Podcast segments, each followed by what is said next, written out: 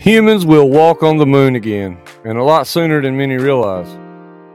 NASA's Artemis program, which is named after the twin sister of the Greek god Apollo, is a fairly complex operation of returning humans to the moon and beginning to build out an infrastructure where people will be able to live on the surface for a period of time before returning home.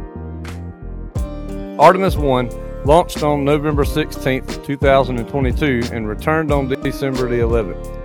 It was an unmanned flight to the moon where it was tested extensively while conducting flybys in an interesting orbit, which actually took it about 40,000 miles past the moon at one point. The Artemis 2 crew, scheduled to conduct a very similar flight for 2024, has already been selected and have been preparing for the mission. Artemis 3, which has been scheduled for 2025, barring any setbacks, will be the first time that humans have touched down and walked on the lunar surface since 1972.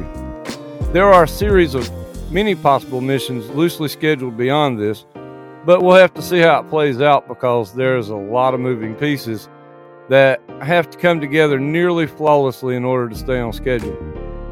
Besides the multitude of companies working on some of the key components of this operation, we're going to have to see how each mission performs and be able to modify certain elements as we progress.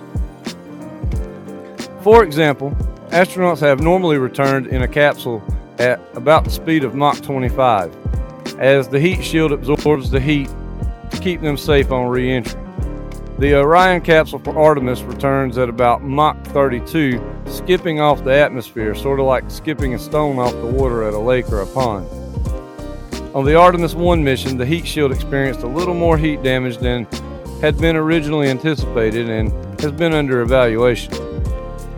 SpaceX has been working on their Starship rocket and has experienced a few setbacks with development of its program, which NASA will need in order to land some of their gear on the moon. Blue Origin has a lander in development. There's a lunar gateway space station being built, a new spacesuit by the company Axiom, a number of rovers and vehicles and 3D printers for printing objects on out of the lunar regolith are also being developed. The timeline seems pretty aggressive, but I think it has just managed to escape our attention for a while. Artemis is the successor of a failed constellation program that was worked on for years and ultimately scrapped after a lack of funding. There are many challenges to overcome in the next few years, but we could actually see a lunar base beginning to thrive within the next few years. I'm imagining it being something like the research base in Antarctica, maybe, or somewhat similar to the work that has been conducted on the ISS. Nevertheless, we're going back, and gen- this generation will be able to look at the moon and again and imagine what the people there are doing.